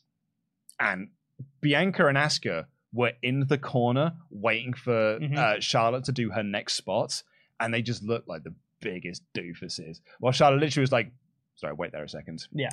You do my bra?" I mean, I mean, it's kind of unavoidable because you can't wrestle with it undone. well, just in case, Then don't have know. that gear. Well, yeah, obviously, in hindsight, there's probably issues that needed fixing, but in that moment, there's not much you could do about that. Uh, Moose, do you think that Bianca? Oh, okay, there is a way to do it, uh, Pete, where you don't just stop wrestling and go to the referee. There's a problem. There's a probably I don't know. a much more subtle way, Maybe. of, of hiding the fact that you've had a wardrobe malfunction, as opposed to just being like, "Hold on, you guys, my tits are gonna fall out. Do you mind if I just go and get this sorted dead quick?" I don't know, man. Uh, Moose, do you think that Bianca could get Cody in AEW levels of heat if this booking continues? No, because the WWE audience is very, very different. Yeah. One of the things that I have very much noticed uh, coming out of the pandemic is that uh, people really do not like negativity. Mhm. There was a period of time, like, you know, sort of in the early 2000s, mid 2000s, and into the, the 2010s, that people liked negative YouTube videos. Mhm. You, if you're around with negativity, people click into it because they want to hear people rag on things. Yeah. And I'm not saying that we always ran negative angles things. We've always just talked about what we think is the most interesting to talk about, whether that be positive or be, it be negative. When we were positive, people would have a go at us for not being negative enough. Mm. But people just really sort of enjoyed that aspect of it. I think coming out of the pandemic, actually coming out of 2016, Mm-hmm. really, I think with with you know all of the sort of political divide and everything, people just want to be happy, Mhm. and people just want to hear people be happy and enjoy things. Yeah. And I think that has translated into WWE. I think that's why Cody is getting as over as he is now because people just like the white meat baby face that it is a clear cut good guy. Mhm. And it's why this WWE audience is always behind Bianca because Yeah. she is the clear cut good guy. And even in this match, this crowd weren't really into that women's match. The second that Bianca got involved, crowd came alive because she is a clear cut babyface and people just like that. Yeah. And the WWE audience just likes that. So I don't think she'll ever get into the Cody realms. She will do with with pockets of, you know, Mhm. online criticism and stuff, but the general audience, nah. You mean parts of the uh, IWC, Luke? Yeah, well, I mean, do you know what? I will I will use that term, the IWC peep, because we're all part of it. We're all part of the IWC here. So yes, the IWC, Yeah. which people are a part of, Yeah. there'll be small portions of that that will be that will rag against it, but I think the uh, general populace, the ninety percent, will always be behind Bianca. Mhm. Uh, let's just see if we've had any more come through. Uh, Spencer Trainer says, "Poor Asuka. I hope that Kairi stays in Stardom. I still don't trust WWE considering the quality of a lot of returning Triple H people. She's my favorite, and I've adored, Ky- uh, adored Kairi more now than ever. She's great. She is great. Like I, I know a lot of people were dead excited when the the news came out yesterday in the live chats, and I felt kind of bad to be the sourpuss to be like, I'm not into this. Mm. And the reason I'm not into this is because I've I've seen 20 returns Yeah. uh, over the last eight months, Mhm. and maybe two of them have amounted to anything. Mhm. So I will wait and see. Uh, and RZHA288 says, Beyond the pure nonsense that is the Jimmy turn, the whole match is also a poorly produced mess. In fact, the Roman Reigns had the same match four times now, and this one took 40 minutes, made the lazy finish even worse. It was 36 minutes on the dot, this match. It's a long one. Uh, shout out to some new members in Ty the Chief and Spencer Trainer. And let's end the poll to see what people thought of this show. Um, wow, it's actually really split looking at this. Mm-hmm. That checks out. It checks out, yeah, because we have got thumbs in the middle, 58%, thumbs up, 25, thumbs down, 16. So it's like that's a, a, real, It's like, it's like, it's like up there, yeah, it's a real, that's a just ever so slightly above, like ever so slightly bang in the pointing upwards, yeah. But that is a thumbs in the middle show. checks out.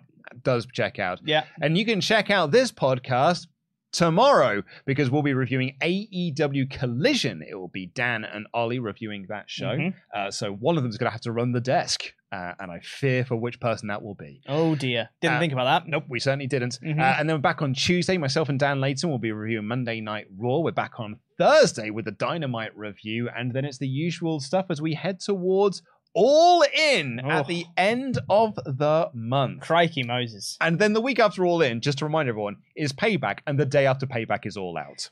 A lot of content. A lot of content. So please do press the subscribe button, give us a little thumbs up as well, and leave a comment down below with what you thought of this show as we get on out of here. I've been Luke Owen, DAD. That has been Pete Quinnell, your former Jam That Champion. Jam That Jam.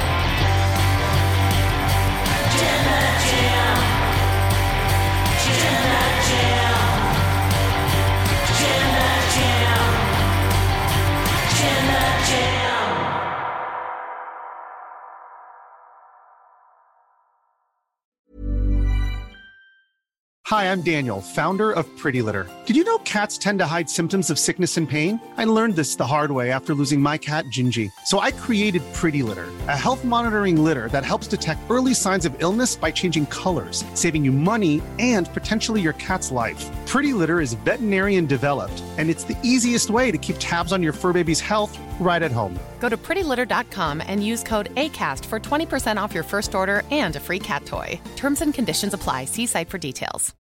When you need mealtime inspiration, it's worth shopping Kroger, where you'll find over 30,000 mouthwatering choices that excite your inner foodie. And no matter what tasty choice you make, you'll enjoy our everyday low prices, plus extra ways to save, like digital coupons worth over $600 each week. You can also save up to $1 off per gallon at the pump with fuel points. More savings and more inspiring flavors make shopping Kroger worth it every time. Kroger, fresh for everyone. Fuel restrictions apply.